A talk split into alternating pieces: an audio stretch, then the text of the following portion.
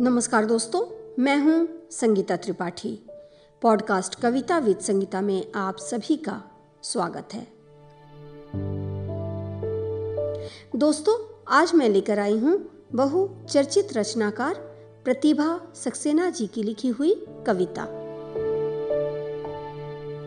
इनकी लिखी हुई रचनाएँ अनेकों पत्र पत्रिकाओं में नियमित रूप से छपती रहती हैं, जिन्हें पाठकों द्वारा काफ़ी पसंद किया जाता है, क्योंकि वो सीधे दिल तक पहुँचती है। तो चलिए सुनते हैं प्रतिभा सक्सेना जी की लिखी हुई कविता।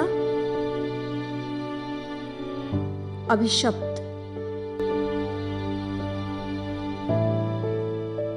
रात का धुंधलका सिर्फ़ तारों की छा। मैंने देखा मंदिर से निकलकर एक छाया मूर्ति चली जा रही है विजन वन की ओर। आश्चर्यचकित मैंने पूछा, देवी, आप कौन हैं?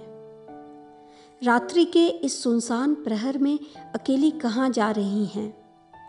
वह चौंक गई। कुछ रुकी बोली, मैं जा रही हूँ राम के वामांग से उठकर चीर दिन के लिए।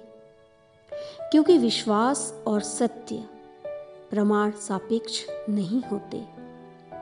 चेतनामयी नारी का स्थान जहाँ ले ले, सोने की मूरत। मर्यादा का यह आचार। मैं वैदेही की चेतना छाया जड़ सी देखती रह गई। अब मैं जा रही हूँ सदा सदा के लिए।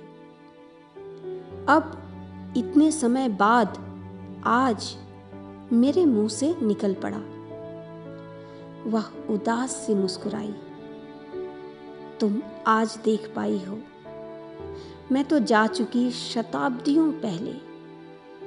सरयो अपार जलराशि बहा चुकी है तब से। श्रीहत अयोध्या अभिशप्त है तभी से।